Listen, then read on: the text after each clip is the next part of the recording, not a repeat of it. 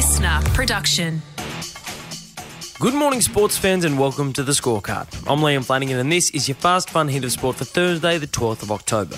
Today, the Sydney Swans get busy in the AFL trade period. The Australian Open set to bring the star power in 2024, and can the Aussies bounce back in the ODI World Cup? But first, UFC featherweight champion Alex Volkanovski might just be the greatest Aussie athlete on the face of the planet right now. Alexander Volkanovski has finished Chad Mendes and with immediacy vaults into featherweight title contention. Volkanovski has reigned supreme over the UFC's featherweight division since he claimed the title in 2019. And his only recent blemish in the octagon came when he moved up a weight class to take on Islam Makhachev for the lightweight title in February this year. The featherweights, you better watch out because uh, you challenge yourself like this, it only makes you stronger. And he was right. He returned to the featherweight division and once again defended his title against Yair Rodriguez. But yesterday, Volkanovski not only made himself the most popular man in mixed martial arts, he also set himself up for another shot at UFC immortality. Is Charles Oliveira out of his fight with Islam and is Alex Volkanovski in? Yes, all of that is true. The Volkanovski crew, I mean, him and Israel, these guys are just absolute studs, man. He jumps in and, and he accepts the fight. UFC boss Dana White announcing yesterday that the Aussie has come to the rescue of the UFC after accepting the challenge of a rematch with Islam Makhachev after Makhachev's intended opponent Charles Oliveira suffered an eye injury in training. This is how we do it, brother. You know, one fight falls out and we, we end up making a fight that, you know, it's one of the most anticipated rematches ever in that weight class. So, fun. But the truly remarkable element to this story is the timing. Normally, a fighter would spend oh, 8 to 10 weeks preparing for a specific fight, but Volkanovski has accepted this fight on just 11 days' notice. That's insane. But, but, but. That's right, on the 22nd of October, Volkanovski has a shot at becoming just the eighth ever fighter to become a champ champ, i.e., a simultaneous champion in multiple divisions, when he fights Makhachev for the lightweight title. That was the gutsiest thing I've ever seen. Hey, Australia, get ready, because tennis is a coming. Not only champion of Australia for a tenth time, but he is the best player on the planet again. Tickets for next year's Australian Open are officially on sale, and Tennis Australia boss Craig Tiley did his best to pump up the event and ticket sales by confirming the return of a couple of the sport's biggest names. Rafa Nadal, he'll be back. Great to have him back. A champion, who can forget 2022, the five sets against Medvedev. Uh, he loves playing Australia. The crowd love him, staff love him, everyone loves him. Having him back would be a great boost for the event. Tiley confirmed that Spanish superstar Rafael Nadal is set to make the trip down under despite having sat on the sidelines for almost the entire of 2023 with a hip injury that required surgery. Nadal's presence brings much needed star power to next year's Open, and the men's draw isn't the only one set for a big boost. Naomi Osaka is the Australian Open champion.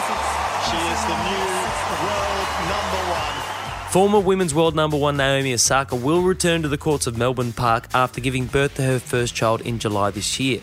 Osaka won't be the only new mum in the draw, with Angelique Kerber and Caroline Wozniacki both set to mix motherhood and Grand Slam tennis in January next year.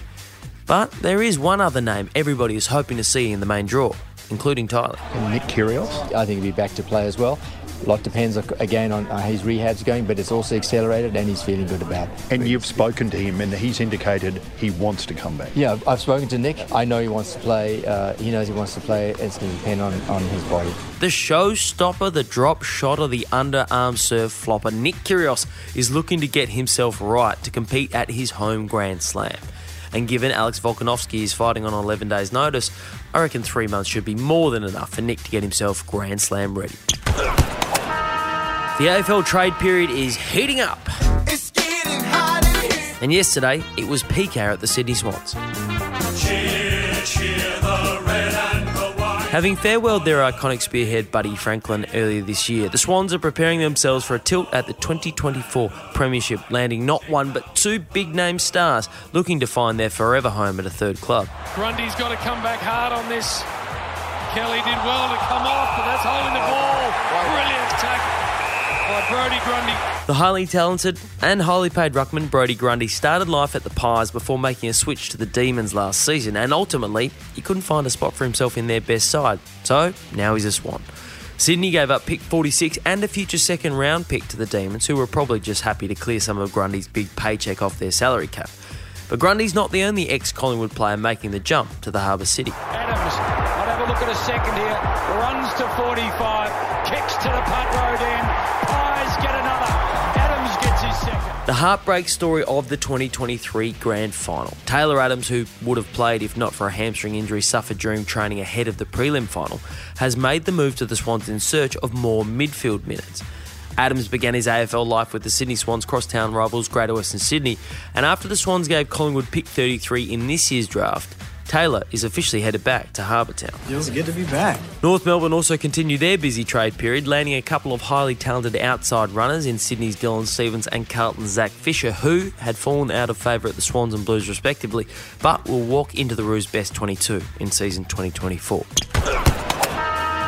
After a less than stellar ODI World Cup opener against India, Australia looks set to get a much needed dose of white ball cricket power ahead of its second game against South Africa. Oh, from Stoinis. Wow, this Moves into the 130, Shane. Wow, this is unbelievable batting. This is super stuff from Marcus Stoinis. Short form specialist Marcus Stoinis is tipped to come into the Aussie lineup having overcome a hamstring injury he suffered last month. With Stoinis bringing batting and bowling to the lineup, fellow all rounder Cam Green is most likely the man to make way as Australia looks to bounce back with a win, although their opponents couldn't be in better form.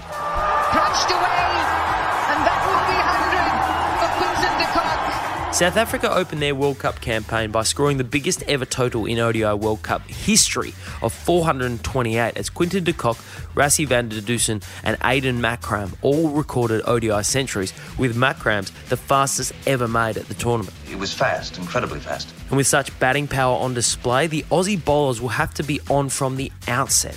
And to make matters worse for Australia, traditional cricket powerhouses New Zealand, India, and Pakistan have all registered two wins from two matches so far, meaning Australia risk losing touch with the top four if they can't bounce back against South Africa tonight. And that is your Fast One Hitter Sport for Thursday, the 12th of October. I'm Liam Flanagan. Catch you tomorrow on the scorecard.